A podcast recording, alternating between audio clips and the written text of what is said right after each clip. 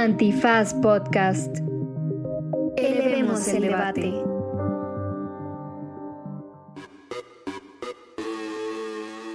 Buenos días, buenas tardes, buenas noches, bonita madrugada o cualquiera que sea la circunstancia jurídica, constitucional o jurisprudencial en la que estén ustedes en este preciso momento.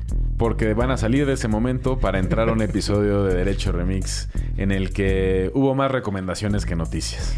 De eso donde nos gusta la chacota, pero sí, harta recomendación, pasarla bien, este, gustos mórbidos y gustos felices que vamos a compartir con todas y todos ustedes. Así que quédense porque mm, le cambiamos un poquito el tono, pero no dejamos la esencia de este episodio, que diga de este programa que ustedes ya conocen, que es ¿Derecho? Remix.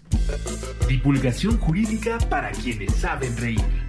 Con Ixel Cisneros, Miguel Pulido y Andrés Torres Checa. Derecho Remix. Bienvenidas, bienvenidos, bienvenides a una emisión más de Derecho Remix, su podcast de divulgación jurídica favorito. Me acompañan en esta ocasión compartiendo los micrófonos como casi en todos los episodios, pero no en todos. Hola, o sea, esa era tu... Es que estaba buscando tu mirada, pero Ah. estabas viendo el teléfono, entonces... Estoy viendo cuántos episodios hay de lo que voy a... No, estoy viendo cuántos episodios hay de lo que voy a...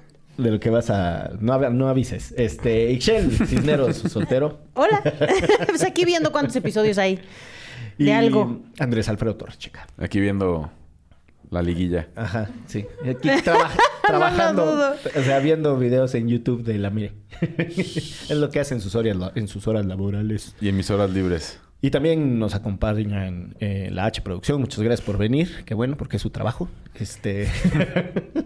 Qué bueno, porque a ustedes sí les pagan. Ah. Qué fuerte. Pero que es Tallón. cierto. Qué fuerte, pero que es cierto. Qué fuerte, pero respaldo. Sí, lleva- llevamos casi 200 episodios eh, soñando que algún Pro día bono. los, los Patreon nos van a permitir vivir de esto. caray. Pero como se Ya hace- casi, ya casi. Ya casi, pero se hace con mucho amor, con, con mucha dedicación, con harta pasión aquí. Eh, venimos a convivir con ustedes, quienes nos escuchan. Y en esta ocasión, dado que los acontecimientos del mundo jurídico, político y social de este país están de una efervescencia, pero al mismo tiempo también de Pensé una... que ibas a decir, ya nos cagaron. Eh, Sí, sí, o sea, básicamente sí. Pero más de una reiteración horrible, es como el día de la marmota, cabrón. O sea, Sí. como que si quieres comentar de algo siempre es la misma tontera, cabrón. Este, militarización. El eh, drama de Ixchel. mi drama, mi drama personal. eh, el desastre en la Fiscalía General de la República, que se mete en un problema o abre otro.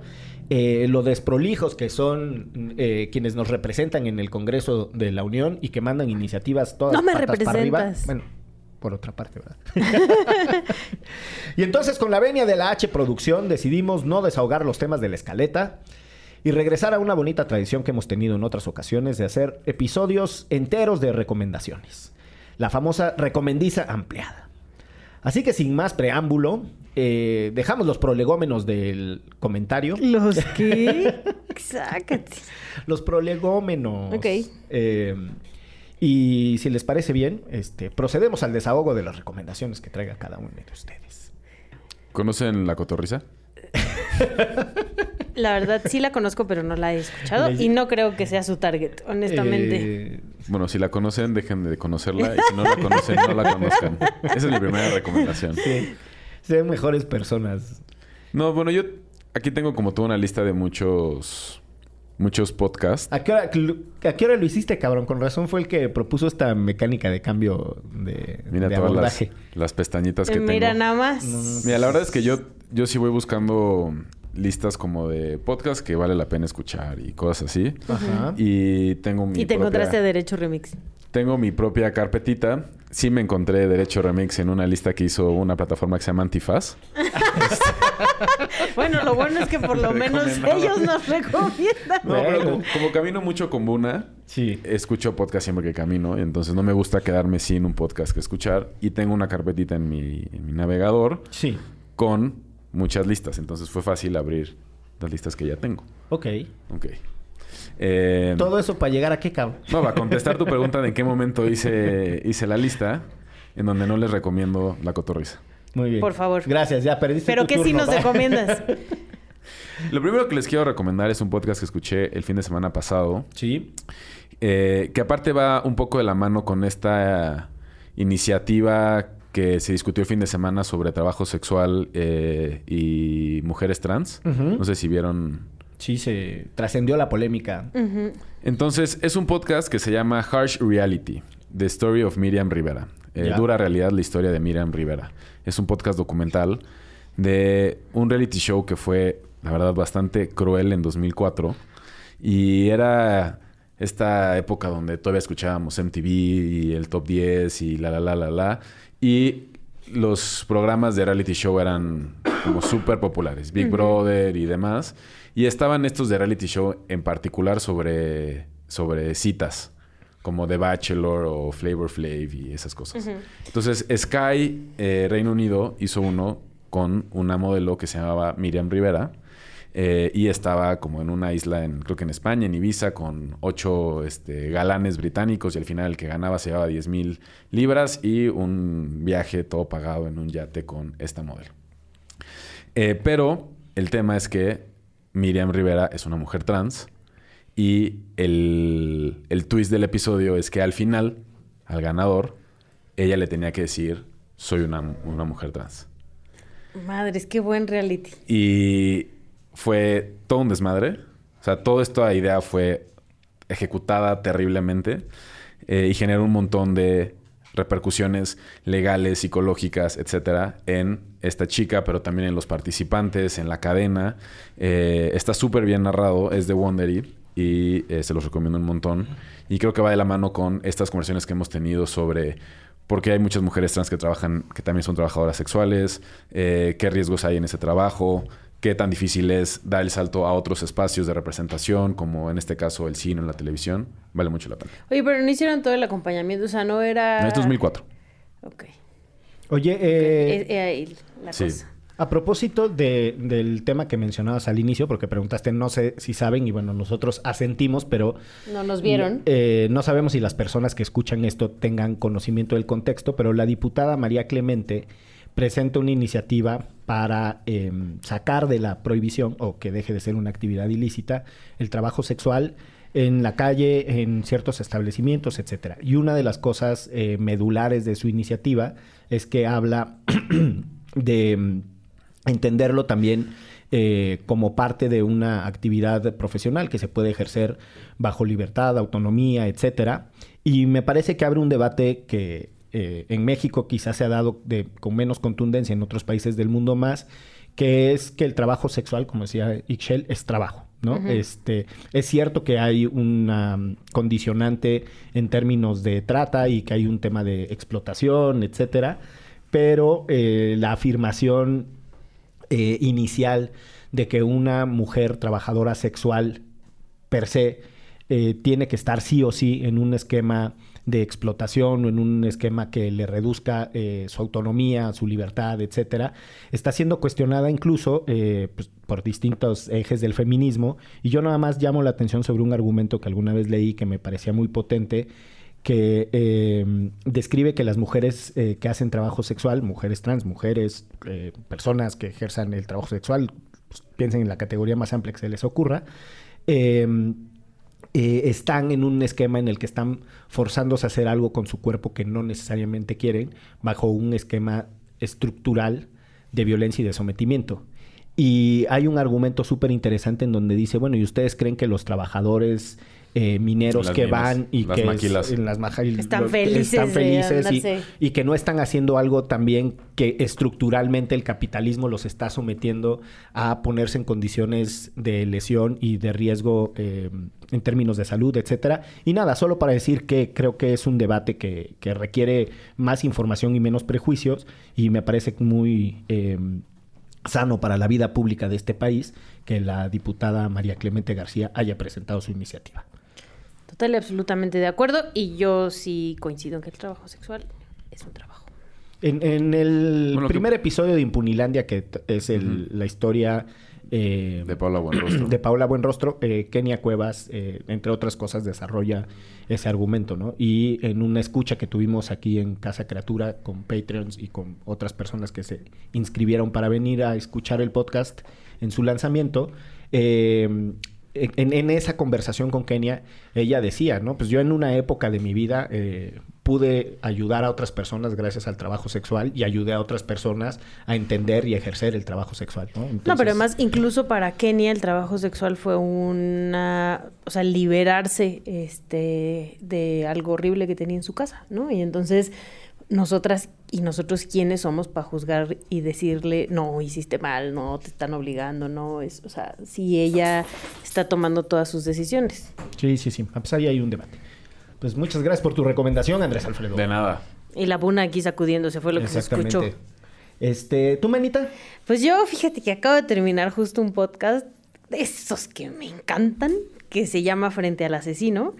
es de Spotify, pero es de un caso en Uruguay.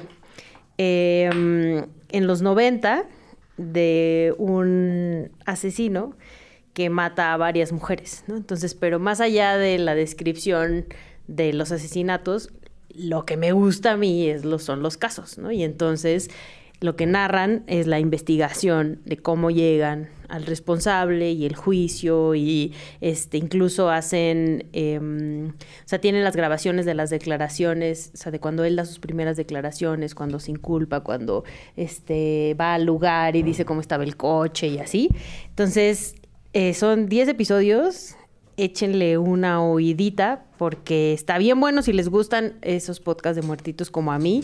No solamente como, o sea, más bien no la parte sangrienta de vamos a matar a la gente, sino la parte de la... Es súper importante esa precisión. No es que compre el metro y el gráfico, sino que la parte de la investigación está muy bien chido y muy bien narrado. Y además me gusta escuchar podcasts de otros países este, con unos tonos de voz diferentes a los, a los chilangones. Sí, hacen, hacen bien, abren las... Que el subgénero del true Fronteras. crime en podcast es... Ha Tremendo. pegado muchísimo. Sí. Muchísimo. Sí, sí, sí. Pues en general, ¿no? Es un... Sí, en general, tienes razón. Es, es un género este, muy socorrido, ¿no? Sí. Que todavía aquí en México no le logra este, tumbar a Relatos de la Noche, que le mandamos un saludo a Uriel Reyes, entre los más escuchados en Spotify.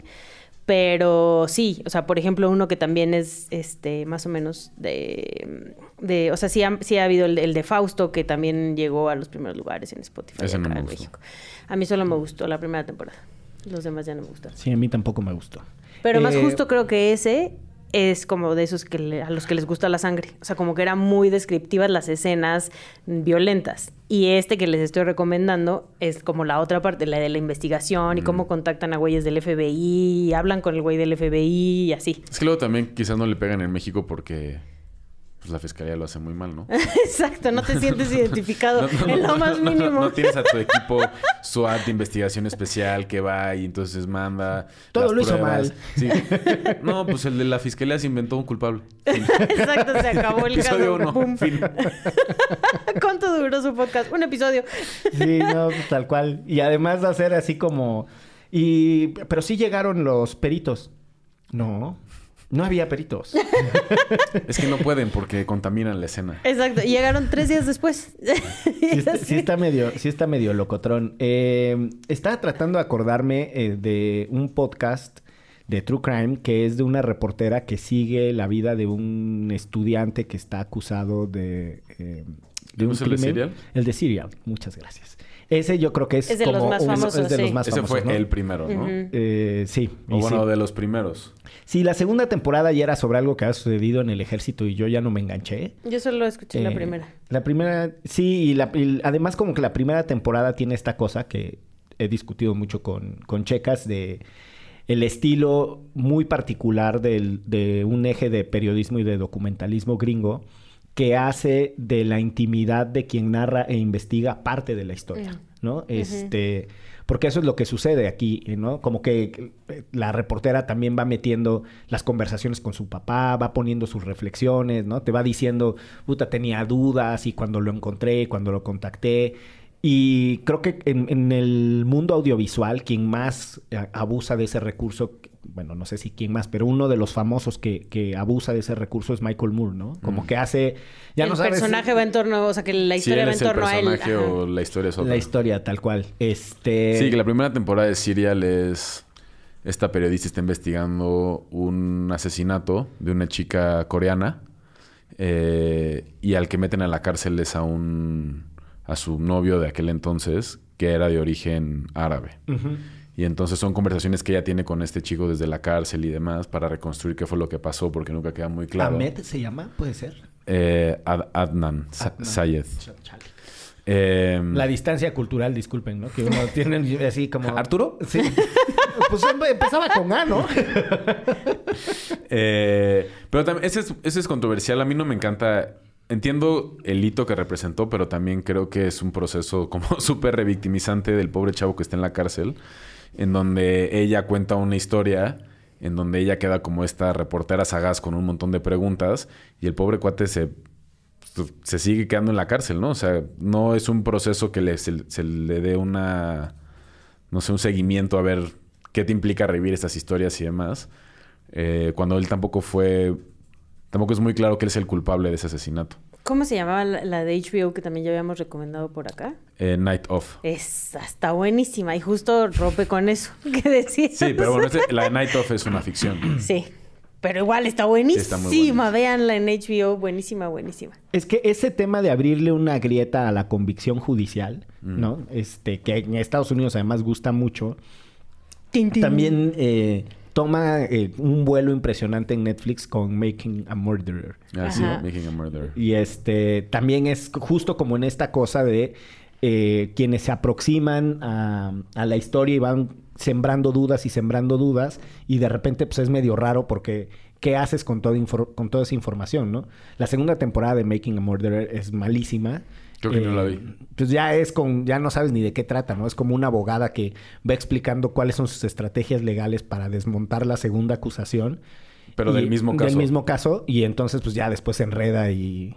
y ya, no, ya no sabes ni por qué va cambiando de estrategia. Y creo que también eh, esa de Making a Murderer fue interesante en cómo las audiencias digieren información y llegan a sus propias conclusiones sobre lo que es justo o injusto y los propios tiempos del sistema judicial, porque salió la serie y luego avanzó como en el amparo de alguna manera de este cuate, se resuelve en su contra y luego tiene que pasar otro proceso súper largo y en ese inter pues se perdió el interés de la audiencia, como que no hubo un seguimiento para, para, para saber qué iba a pasar con este cuate, si era responsable o no, y como que ya quedó así como una serie. Ahí se queda más. en el aire. Si, si- si no han visto Making a Murderer, ustedes disculparán el, lo que estamos haciendo de es- eh, Spoilerear de, de- de estropeo. Ay, si se, ya Pero- son ocho años, ¿no? Como que ya sí, el spoiler sí, no cuenta, Tienes ¿no? toda la razón. Siento que sí Pero- medio...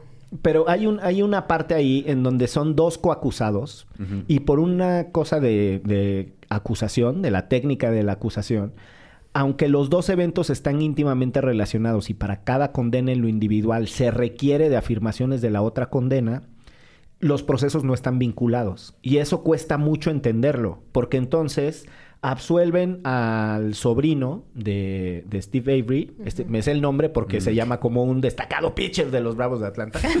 y, este... y entonces eh, es como, pero pues si se cayó la verdad judicial de un, de un caso, se tiene que caer la verdad judicial del otro. Y no, no funciona así. O sea, y fíjate que lo podemos ligar con mi siguiente recomendación. ¿Cuál es tu siguiente Mi siguiente recomendación? recomendación, que este, acabo de terminar también, es el libro de Manuel Stills, la periodista que no lo había, te- no lo había leído, No, que no es es... Daniel Steele, ¿verdad? No, es Emanuel Stills. Ah, el de- Teatro del Engaño, Buscando a los Zodíacos, la banda de secuestradores que nunca existió. Fue el primer libro del caso de Florence Cassés y de Israel Vallarta, pero mucho más enfocado al caso de la familia Vallarta, ¿no? Este, justo, o sea, eh, la serie que sacaron hace poco también sobre Florence y los Vallarta está más basada en este libro, ¿no? Y que por cierto no le dieron los créditos necesarios, este, para variar. Para variar. Pero eh, lo que Emanuel ha dicho en entrevistas es que, o sea, cuando el caso de Florence se analiza, se cae y lo- 17 años después los otros siguen en el bote, ¿no? O sea, como que nunca voltearon a ver toda esta investigación que tenía, o sea, que tenía, que era mucho más amplia que solo la francesa que tenía un presidente que estaba empujando, ¿no? Claro. Y deja tú más allá de Israel Vallarta su familia, ¿no? Están en la cárcel varios integrantes de la misma familia volvemos a lo que ya hemos platicado por acá, sin tener este, una sentencia. Y, y tampoco es como que varias veces han ido periodistas a la mañanera a preguntarle al presidente y, ah, sí, vamos a ver, este, hable con el secretario de Gobernación, ahora hable con el subsecretario de Gobernación. Y así está toda la familia Vallarta esperando a ver si algún día ponen sobre la mesa el caso de sus familiares para ver si salen de la cárcel. Es uno de los ejes de la novela criminal, como le llamó Jorge Volpi, ¿no? A su libro. Eh, y también es parte de lo que desde la Defensoría Pública se está haciendo en litigando los casos que complementan los casos de Florence Cassé y que esto ha trascendido públicamente eh, porque entre otras cosas eh, hay que recordar que algunos personajes del caso de Florence Cassés y de los Vallarta están relacionados con los casos de eh, el hijo de la señora Wallace.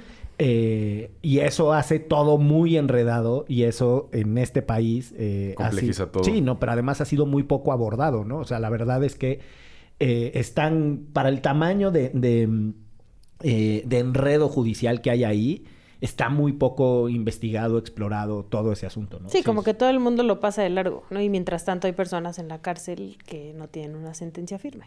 Quien, quien ha publicado mucho como esta cosa de nombres que se vinculan, etcétera, es Ricardo Rafael en su... Que se viene otro libro que seguramente les vamos a Que recomendar tiene, aquí. una, tiene una entrevista extraordinaria con, con Miranda de Wallace en el programa que tenía de Espiral en Canal Sí. 11, que vale la pena. Si les interesa este tema en particular, que busquen esa entrevista. Sí, va la, va la señora eh, Isabel Miranda de Wallace con sus eh, hojas y tal, y Ricardo le está haciendo preguntas, y ella todo el tiempo le dice, mira Ricardo Rafael, mira, y entonces te sientes como en una telenovela. Sí, sí, sí. Y lo bueno es que no le dijo, mira, Ricardo Rafael de la Madrid, porque Bueno. entonces sí agárrate. Eh, que no le dijo Ricardo Miguel, porque se llama. Ricardo Miguel Rafael de la Madrid. Ese sí, cuando estaba en la primaria le ponían a hacer 100 planas de su nombre, la de haber sufrido muy cabrón. Bueno, saludos a mi amigo José Javier Ortiz Isteyote y Girón.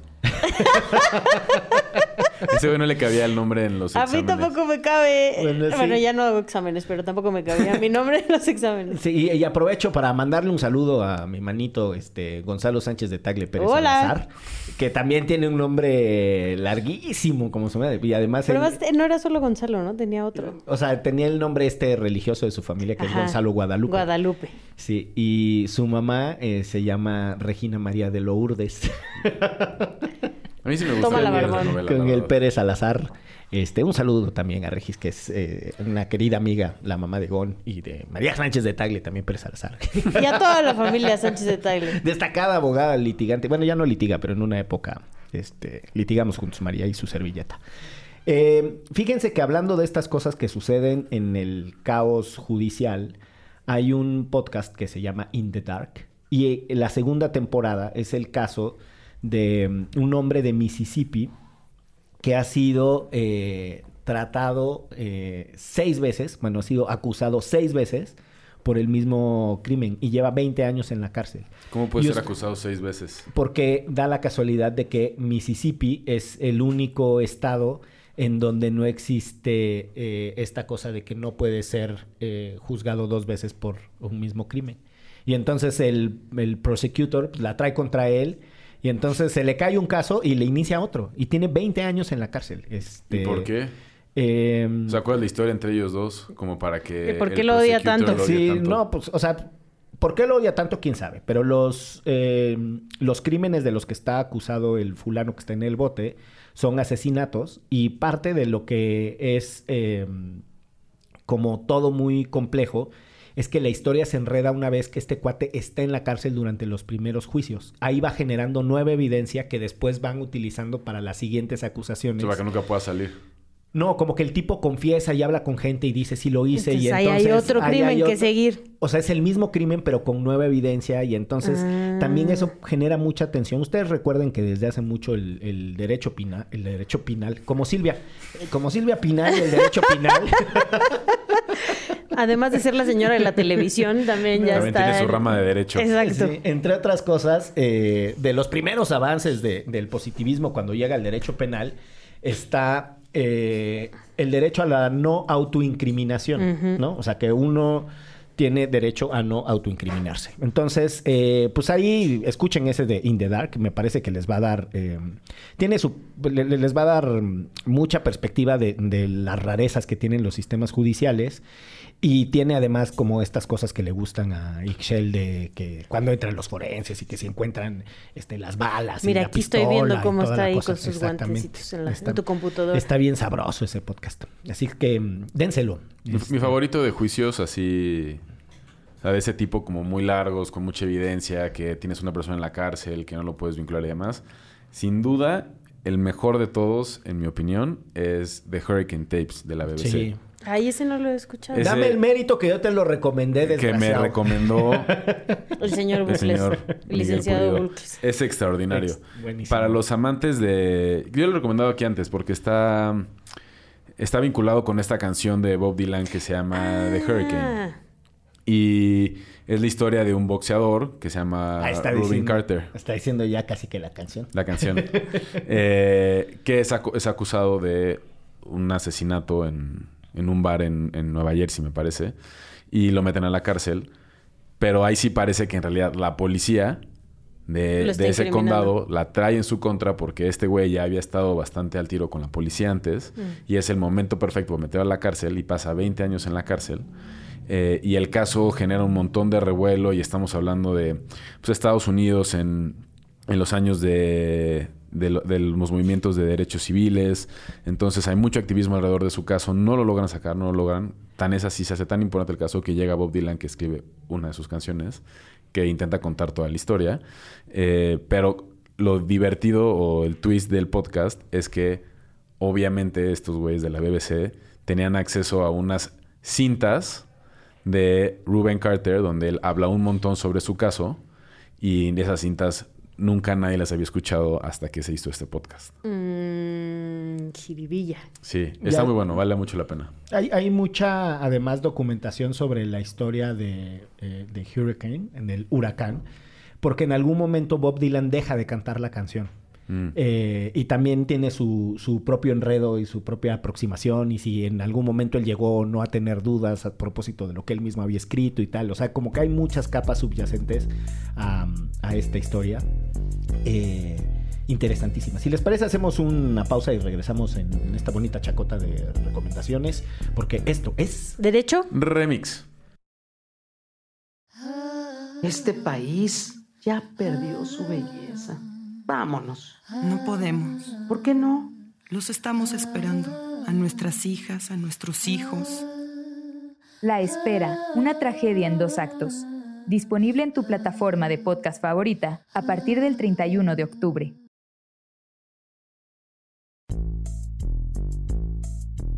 Regresamos a Derecho Remix, este, y pues yo quería interrumpir la vez, más bien Miguel me interrumpió a mí, porque, Censura. ajá, me Denunciando censuró. censura. Porque, porque iba a decir, hablando de cintas que no conocíamos, este, está esta nueva miniserie de Netflix del asesino Jeffrey Dahmer, que son justo estas conversaciones con el asesino, que es uno de los asesinos seriales, eh, pues sí, más conocidos, lo conocían como el caníbal de Milwaukee o el monstruo de Milwaukee.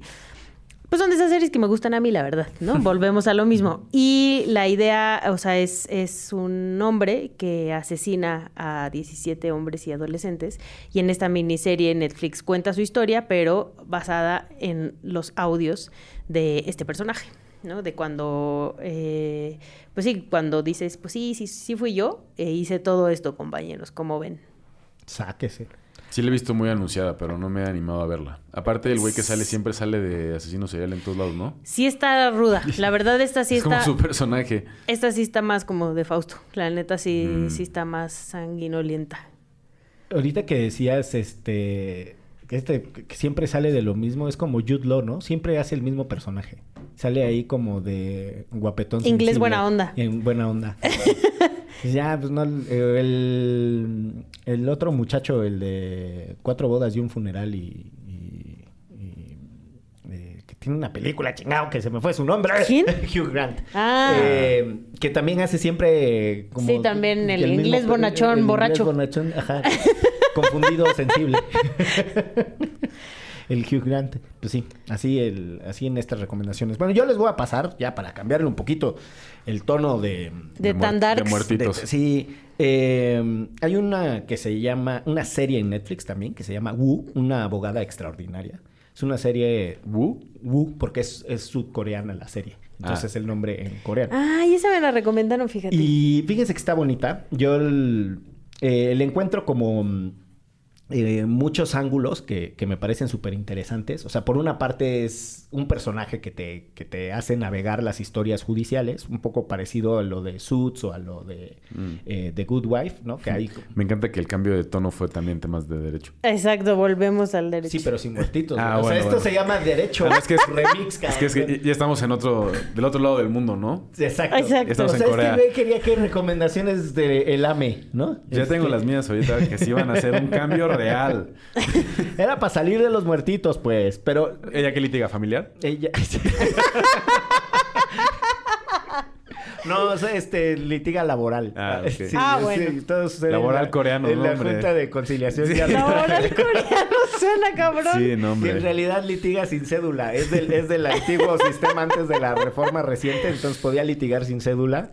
Era, este, pues sí, era coyote lo que le vienen diciendo. No, también hay muchas cosas asociadas al proceso criminal, obviamente. Pero algo que es interesante, creo, es. Es medio como en Suits en el sentido de que, de que como Mike Ross tiene así una supermemoria y tal, hay un, hay un eje de su capacidad de procesar el mundo jurídico y tenerlo todo en la cabeza. Pero eh, hay una crítica subyacente, creo yo, a la manera en la que se judicializan los problemas sociales y la falta de complejidad que tiene el sistema judicial para digerir problemas sociales. Y la otra cosa es que ella misma eh, tiene un ángulo ahí que a mí me atrapa por, por razones eh, personales, que es, eh, ella es autista y entonces, aunque le resuelve al mundo, después está siempre en un ángulo de soledad. Dije ya como cuatro es la palabra ángulo, no sé a qué se deba, pero fue un hecho. Y este... Y nada, me parece que esa dimensión eh, también es muy interesante. Eh, es un tema muy poco explorado, el, el tema del autismo y qué significa la inserción de personas en el espectro eh, autista Asperger en los espacios laborales, eh, en qué consiste propiamente ¿no? ser autista. Este, y como que ahí me parece que también el entretenimiento puede hacer una contribución, aunque aquí está muy romantizada y tiene, de repente me parece que eh, errores de aproximación, pero creo que puede ayudar a sensibilizarnos con una circunstancia que le pasa a millones de familias en el mundo. Suena bien. La verdad creo que no la vería, pero suena bien. Vela, Es que mi algoritmo es puro fantasmita. vela. Está bien. Y el mío es puro muertitos. Justo estoy viendo aquí que he visto. Está cañón. Puro Estoy buscando a ver Mira, si he visto otra cosa para ya no volver a para los cambiar muertitos. de... Para salir del derecho, este... Bueno, va Shell. Les, muertitos. les recomiendo uno de mis podcasts de verdad favoritos, favoritos, favoritos. Se llama 99% Invisible. 99% Invisible. Y es con un güey que se llama Roman Mars, que además tiene una voz como bastante buena para estos, o sea, como para este tipo de productos porque te lleva de la manita y te atrapa su voz.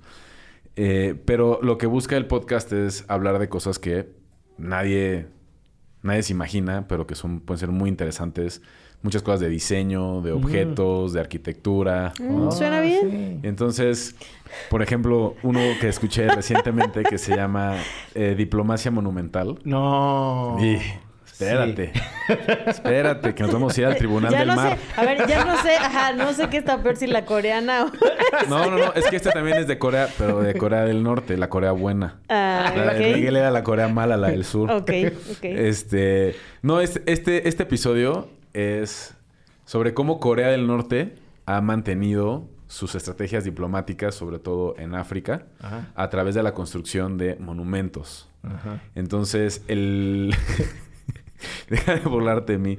En Namibia, que Namibia fue un país que formaba parte de Sudáfrica y se independizó de Sudáfrica durante la Sudáfrica del apartheid, eh, tienen, Y las dos, ajá. Tienen, tiene un... Ex- Excel le está viendo Yo su estoy teléfono. yo estoy, estoy buscando Hay cosas que no sean hay de gente que está muertitos. escuchando esto que está que le está pareciendo interesante y no voy a caer en sus a- provocaciones. Vamos a perder seguidores, No, no, no, no, no, vamos a ganar. Pero yo sí estoy poniendo, yo sí puedo hacer dos cosas a la vez. Lo estoy escuchando y estoy buscando algo que no sea de muertitos para recomendar. algo que me entretenga, porque esta madre seguro no. Bueno, entonces ajá, Norcorea va y pone monumentos en. Pone toda- monumentos. Ajá. Fin. Ya no quiero decir nada más. Ya no te voy a decir de los otros dos episodios que les quería No, dinos, dinos. Ándale, ándale. Ándale. Porque además yo también voy a. Ya, ya encontré uno que sí Resiliencia, veo. resiliencia. Bueno, solo porque lo piden nuestros seguidores. No ustedes.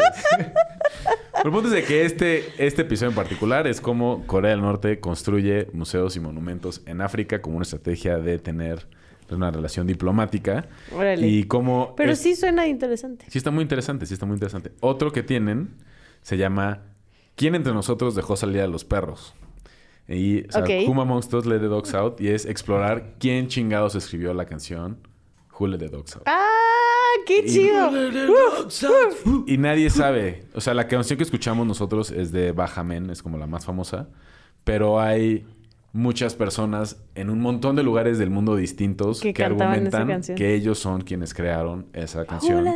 Incluyendo una prepa en Estados Unidos y un grupo de punk en Reino Unido y tal. Órale, sí suena, ese sí lo escucharía, fíjate. Ah, El pues el de, el el otro de, no. el de Mm. Corea siento que no. No, pues sí, me quedó claro.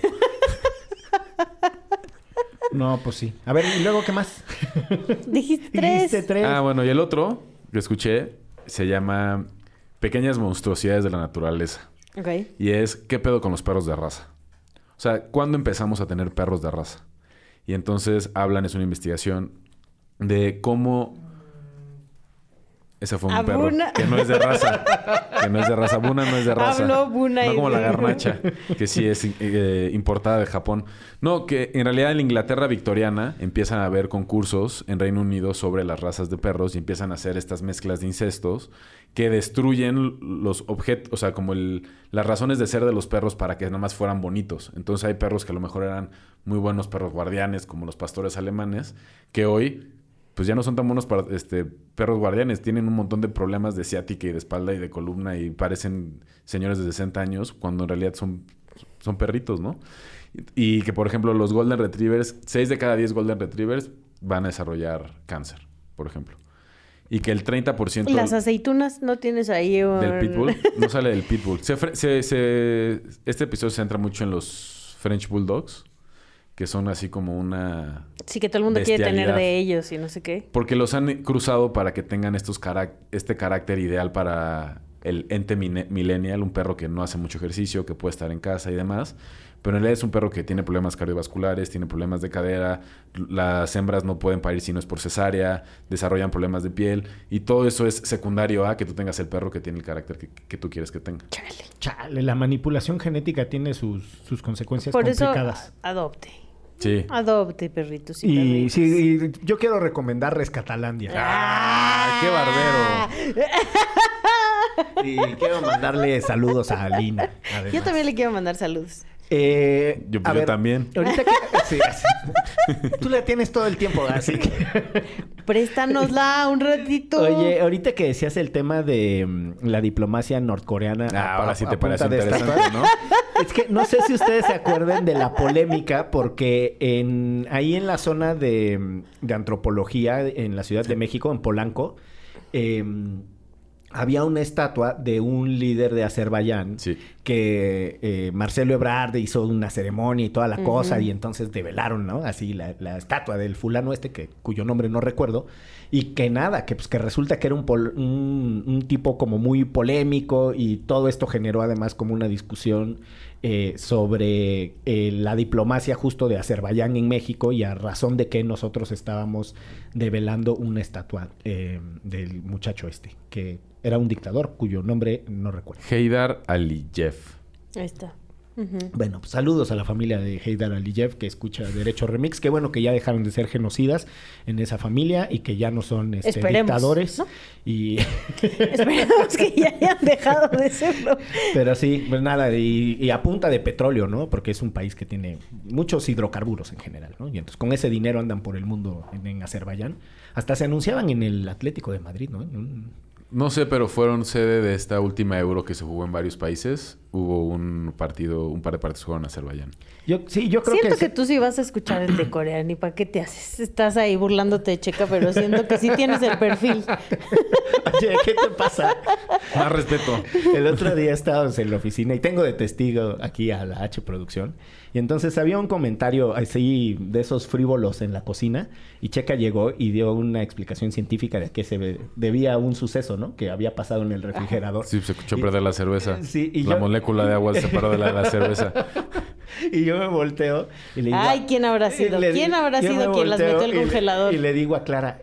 Qué mamón se escuchó ese comentario y lo peor es que son de los que yo haría. Qué feo, qué, qué feo ser como somos, cabrón. Por eso se llevan también compañeros. Y ya nada más me hizo su carita de sí, asintió, asintió. Y, Bueno, y- y además le, aparte, le yo- pones nombre. no le pusiste ser- dato coctelero. yo no o sea, a- ya tiene un nombre, ser así de mamón. Yo, yo no, Oye, espérate. yo no llegué a tirar ese dato, ¿eh? Clara Sofía preguntó a lo que yo contesté. Con tu dato coctelero. Pero se preguntó. Yo no llegué a decirle como... Clara Sofía, a ver, quítate, ¿Tú Clara? No, se Sofía. preguntó. Clara Sofía, no vuelvas a hacer Ella esto porque si no se ella preguntó, separan. ¿qué pasas cuando se congela la cerveza? Entonces yo contesté, pues se separa la molécula de agua del alcohol y se aguada. Pues la respuesta. Ahorita lo hizo más popular, ¿eh? En ese momento estaba como. Sacó en el- los lentes en el y se los concurso- puso. En el concurso de la prepa de química, ¿no? Así En, de- en mi familia dicen que se quema y ya. Sin mayor En Vera- explicación. En, Veracruz se y dice ya que se quemó. Se azorrilla. Ah, está bien pinche azorrillada. ¡Eh, loco! No te tomes la cerveza que está azorrillada. Y ya. Bueno, si les hubiera preguntado Clara Sofía a ustedes, pudieron haber contestado que se azorrilló la cerveza. Algo que Clara Sofía hubiera dicho, no sé qué significa. Y te hubiera visto así como...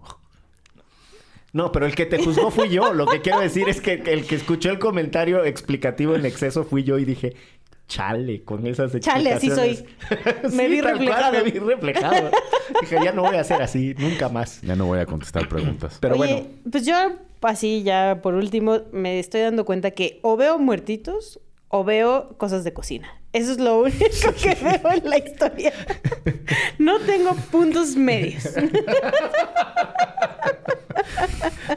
venga la alegría. O veo de No, de cocina por lo menos se pelea Gordon Ramsay y así. O sea, Ah. no, no el de venga la alegría, no Pensé la que- chingues. El Pensé que. Chepi- ¿Cómo, se llama, el- cómo se llama el de Nutrioli? Ay, el que era así, un yogi, ¿no? Sí. Ajá, sí, no me acuerdo cómo se llama. Está guapetón el muchacho, ¿cómo no? Pero no, Sí. prefiero a Gordon Ramsay aunque grite. El otro, el otro día en una fiesta me refirieron que ese, ese yogi chef y el de Nutrioli o lo que sea, que en su rutina en televisión nacional dice todo conduce al ano. Yo no sabía, pero no lo había escuchado, pero me parece que eh, el señor tiene su aproximación lacaniana a los problemas, ¿no? Órale, órale, y que eso salga en la televisión mexicana Sí. sí, me sorprende. A mí también. Eh, por cierto, ahorita que hablabas de cocina, ¿qué será de Chepina Peralta tú? Híjole, no sé si ella habrá fallecido. Yo creo ¿no? que ya sí, está ya grande. está, sí, sí. Ya, estaba grande cuando ya trae- nosotros la veíamos. Ya traía bastante kilometraje cuando me acompañaba en las mañanas siendo niño. Pero bueno, Pues mira, pueden, en Netflix pueden ver Iron Chef. Este, muy, muy, muy recomendable. De ahí han estado muchos chefs. Pero ya si quieren reír, hay uno que se llama Nailed It, que este, es de pasteles y de postres. Que ya hicieron la versión mexicana, pero esa no la vean. Vean la gringa de gente que no sabe cocinar. Entonces es muy cagado. Incluso veo, y escucho yo a mis hijos reír porque alguna vez se los presentaron y yo de ahí lo empecé a ver y la verdad es que sí es muy, muy, muy chistoso. Entonces, si un día me quieren O sea, invitar ¿solo, a mí... solo va gente que no sabe cocinar? Ajá. güey, nadie va a escuchar nuestras recomendaciones. Tenemos cero onda para recomendar. Pero es muy famoso, es muy famoso, de verdad, de verdad, de verdad. Fu- Fuente es famoso. Te lo recomiendo, créeme, güey. Te lo juro que es re famoso. Incluso ya hacen los típicos pero- así, del de Halloween, el de Navidad. ¿Pero qué cocinan? Todo. No, son pasteles Ah, y postres pasteles. y así, ajá. Y entonces, este... Puros dulces vernáculos de Michoacán. Es, pero de verdad es muy, muy divertido. Bueno, incluso te digo que ya hay, hay Francia y Alemania, esos no los he visto, pero aquí estoy viendo en Netflix. Hay España, Alemania, Francia, México, o sea, ya hicieron su versión local de, de esta cosa porque son muy chistosos, muy, muy, muy chistosos. De verdad, véanlo si un día no quieren hacer nada como yo. La cosa aquí es o morirse del miedo porque alguien los va a matar o, o reír mucho este con gente que cocina muy mal.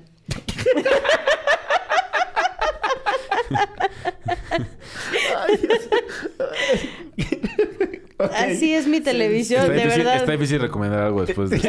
después de esto. No sé, no sé qué hacer conmigo mismo. Este, eh, Algo que veas cuando en tus momentos de ocio, Wikipe- película romántica, algo. Wikipedia es un gran proyecto. Eh, léanlo, vayan así, pongan palabras al azar y se divierte uno bien cabrón. A ver, ¿qué veo yo cuando me quiero distraer? Em, si no hay ningún deporte pasando en vivo, porque eh, la verdad es que sí tengo soy de ver deportes, un, sí. un espectro amplio de aficiones deportivas, entonces es fácil que me encuentre algo por ahí. Em, pero sí me gusta mucho la comedia romántica, la, la verdad que sí. Eso es lo que menos veo, Este- fíjate. El otro día que decíamos de la comedia romántica, esta 10 cosas que odio de ti. Qué Ah, buena a propósito es. de 10 cosas que odiamos de, De Hertz. Hertz. Qué buena es esa peli, el comedia romántica. Sí, pero es un clásico ya con sus años, you. ¿no? Sí, del 99. Sí. De Head Ledger. Ajá. Ledger. Y baila en las gradas. Sí, en las gradas. Eh, pero por ejemplo, este Bridget Jones, yo ahí estoy, eh, con todo. Este, esta de Hugh Grant con eh, De las bodas y el funeral. las, las cuatro bodas de un funeral es una, pero esa tiene mucha más profundidad. Sí, siento Este, que si lo ves así nada más porque, porque tienes ganas de no hacer nada, pierdes cosas. porque sí hay que concentrarte un poquito. Eh, Pig es, es una gran película, este, pero sí, más o menos en esa onda, este, eh, romántica. Yo creo que este, eso me arruinó, este, mi aproximación romántica, porque entonces...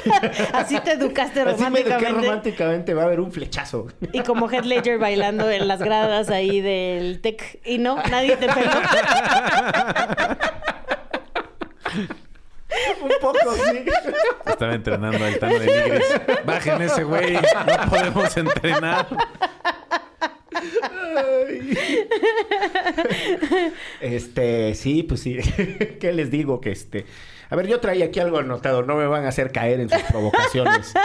Eh, ah, eh, hay una serie en Netflix que se llama Inventando a Ana, que está basada en una historia real, este, de mm, una muchacha eh, nacida en Rusia, pero de una familia alemana, este, Ana Sorokin, que se inventa la historia de que ella es una La vi, buenísima rica también. heredera. Buenísima, qué cosa, ¿no? Y además, pues está en esta cosa también de mm, guionada a partir de, de una periodista que está documentando la historia. Y entonces esto también como que le mete otro eje. Sí. Eh, O sea, que le vende a todo el mundo que es súper rica en Estados Unidos Mm. y todo el mundo se la cree. Como el del Fire Festival. Ándale. eh, sí, pero ese era un evento. Esta se inventa una, Una vida. vida. Órale. Y entonces Y anda- vive de la gente alrededor. Bueno, que el del Fire Festival sí era un güey que tenía... O sea, como que vendía que tenía un chingo de empresas y demás para poder no tener más nada. eventos con, con lo que pagaba las deudas de los anteriores y así. Pues sí, o sea, ese era un, un esquema medio Ponzi scheme, Ajá, pero, medio, ajá. pero no, está buenísima esta. de- Buenísima, sí. del- de qué cosa, vaya, qué cosa esto de, la gente que inventa. Es bien feo. No hay, que, no hay que mentir, no hay que robar. No hay que traicionar al No hay pueblo. que traicionar al pueblo, exactamente. Eh, pero nada, tiene como te digo esta aproximación también ahí medio noticiosa. Y yo creo que ese es un, ese es un cruce interesante. O sea, como cuando las historias de los periodistas o de lo que sucede en, en el trabajo periodístico para entender algún crimen o entender algún esquema de, eh, de defraudación o entender alguna historia judicializada, puede ser, no sé, la lucha contra Monsanto o la lucha contra una empresa contaminante, como que ese empalme entre periodismo y aproximación judicial a mí me gusta. A mí también, pero además hay periodistas que lo saben hacer muy bien, ¿no? Porque luego hay otros que, híjole, Dios bendito. Este, pero hay unos que explican muy bien, que hacen una investigación muy chida, que tienen respeto por las víctimas, ¿no? Que no son Carlos Jiménez. Por, este, por decir un nombre. Por ¿no? mencionar. por decir, por mencionar a, Arroba C4 Jiménez. por mencionar a mi excompañero de universidad. Pero bueno, pues sí. Ahí, ese, ese es un, esa es una gran serie. Véanla, la recomendamos ampliamente. Este, y pues te cedemos los honores de cerrar con la última recomendación. Vean la, a la América, Este, ahora sí la- puedes sí, decir. Si puedes. tú ves deportes. Yo también veo deportes, ¿eh? fíjense ahora que pienso. Esas son mis tres. Me desvelé a ver a- al checo en Japón. Estuvo Ah. chido. Estuvo, yo me quedé dormido porque pues ya no aguanté que si la lluvia, que, si no la lluvia y que si quién sabe qué. Mi última recomendación sería un documental que estrenó hace poquito en la Cineteca, eh, que creo que pueden encontrar ilegalmente en internet. Este, que se llama El secreto del doctor Greenberg. Órale. Y el doctor Greenberg, Jacobo Greenberg, era un científico que, eh, mexicano, muy reconocido en el mundo de, de, o sea, de la ciencia, en la UNAM y demás. Y él está investigando qué onda con la telepatía. Cámara. Y qué onda con poder, no sé, leer un libro solo con... O sea, sin tener que ver las hojas, sino ver lo que había dentro de la portada. Así, hacía experimentos como con niños, de, de intentar abrir ese, no sé, tercer ojo, no sé cómo llamarlo. Y un día en 1994 desapareció. Sáquese. Tenía 36 libros publicados. Sí era Como, una- como Joao Gilberto, que también desapareció de repente. eh, El creador de la bossa nova. En el punto más Ah, alto eso. de su Ah, carrera. ¿Qué tal? Eso de no lo lo que se anda fíjate. enterando uno. Pues al cuate pues, desaparece, ¿no? Se sospecha que a lo mejor su ex esposa lo mató, pero no se sabe. Eh, él tenía un viaje programado para ir a Nepal y juntarse como con unos budistas ahí para entender meditación y tal, pero nunca se sube al avión y demás, y desaparece. Siento que ese me puede gustar. Y entonces la historia es como intentar, en- intentar entender un poco cuáles son las investigaciones del doctor Greenberg y a lo mejor A por lo qué lo desaparecieron. A ver, ¿qué tal que había llegado a la fórmula del carburéis? ¿Qué tal, qué tal que tenía los, las respuestas a preguntas que no queremos contestar? Me di cuenta que Checa no sabe cuál es la fórmula del No. carburéis. El metaverso. ¿Tú sabes cuál es la fórmula del carburéis? Muchachos, ustedes crecieron muy lejos de, de la época de oro Sí. del cine. de la época de oro del cine. Yo las veía todas a, pero la, a la una una de la tarde. Es una película de Cantinflas, en donde... Ah, me cagaban las de Mar- Yo, Tim Tintan. ya no les voy a contar nada. Yo sí creo que Cantinflas no he visto una película, fíjate. ¿De Tintán? No. Tintán sí es muy... La, claro que sí, la del libro de la selva. Búscalo. Más vital, lo más. Pero esa no es una Casi- película de Tintán, ¿no? Pero la voz es La Tintán. voz. O sea, él canta... Él canta y él es el oso. Eso, eso no lo sabía. Pero lo, como una película como tal, no la no he visto una Tintán. Yo, yo creo que a Tintán este país le ha hecho poca justicia porque si era de un talento Yo también extraordinario. creo que le o sea, actuaba muy cabrón, un extraordinario bailarín. Cantaba cabrón. Y además con una aproximación eh, sociológica. Hacia doblaje. Muy interesante a lo que pasaba en el Mm. mundo en ese entonces, porque ustedes sabrán que el movimiento Pachuco, que Ah, era, sí. era simbólico también de lo que estaba sucediendo en Estados Unidos, a propósito también De un migración. juicio, Ah. ajá, sí, y el, y el movimiento chicano y desde dónde se vivía eh, O sea, la César mexicanidad. Chávez. El... O sea, César Chávez era el líder Ajá. sindical, ¿no? De los trabajadores. Pero en Los Ángeles surge toda esta cosa del movimiento Pachuco, que es una de las expresiones de- del movimiento chicano. Y es muy, muy interesante también entender eh, que al eh, traer esa aproximación a México, Tintán en realidad lo que hace es casi que es un pionero de la mirada binacional a fenómenos que estaban sucediendo. No era un asunto solamente de moda, es lo que quiero decir. Y sus películas sí eran muy chistosas y sí eran muy buenas. Sí, sí, es extraordinario. Este, saludos a, a toda la familia este, Valdés, ¿verdad? Don Germán, don Ramón. Porque sí sabías que era hermano de Loco Valdés.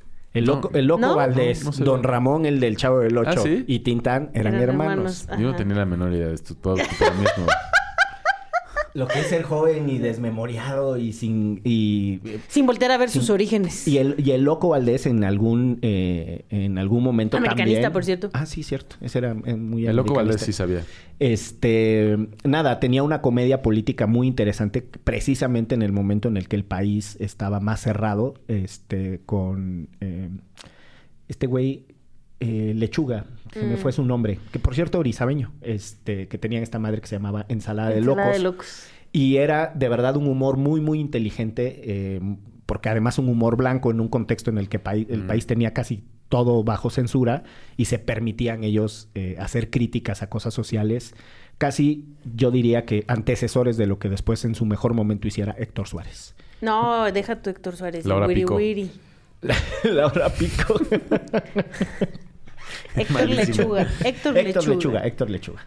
Muchísimas gracias. Pues esto fue mm, Derecho Remix. Evidentemente no vamos a tener sección de recomendiza. Tengamos una sección de las noticias más importantes de la semana. Ahorita. No, pues ya pasó la militarización en el Senado. La, la corte sigue guardando silencio por el acuerdo militarista, cosa que hubiera evitado que llegáramos, o quién sabe, a esta discusión. Este. Ya nadie le entiende a los Guacamaya Leaks porque como cada 15 minutos sale que si compraron... leak nuevo. Sí, que si compraron un- unos zapatos este, de León, Guanajuato, este... Hay uno que está muy bueno, que a ver si lo retomamos ahora con alguien que esté, algún periodista que esté tratando el tema, de cómo vendía, vende el ejército armas al crimen organizado. Ese está recio. Pues ahí está. Pues muchas gracias muchachos por sus recomendaciones. Las apunté todas, ¿eh? Como vieron. Yo luego las escucho porque pues todo queda registrado. No mientan. No, yo sí, yo sí he escuchado muchas de las No, cosas que ustedes que- recomiendan. Excepto Ah, yo- lo- eso, los, de los pasteles sí no creo. Eso, ve, ve uno, ve y, uno. y también recomendaste uno una vez de el de los chocolates. ¡Ey! También buenísimo. Lo vi y dije, no, no entiendo por qué a la gente le gusta. Pero te juro que sí lo intenté. Sí lo intento. Yo voy a escuchar el de los perritos que dijiste sin fe. duda. El de Corea del Norte. El de Corea del Norte siento que no es para mí, compañero. Oye, yo, yo vi por tu recomendación el de En la mente de Aaron eh, Rodríguez. ¿Cómo se apellida? ¿El Aaron- jugador? Ajá. No, este... ¡Ay! ¿Aaron el de Hernández? los Patriotas, Aaron Hernández. Aaron Ajá. Oye, sí te gusta pura cosa bien, bien torcida, manita. Sí está bien mórbido. Pero ¿sabes qué está tremendo? Que con eso me quedo dormida. Sí, imagínate. No, pues ánimo. es cuando llego a La Paz totalmente y me quedo dormida. Exacto. Bueno, pues vámonos, que esto fue. Derecho, Remix. Divulgación jurídica para quienes saben reír. Con Ixel Cisneros, Miguel Pulido y Andrés Torres Checa. Derecho Remix.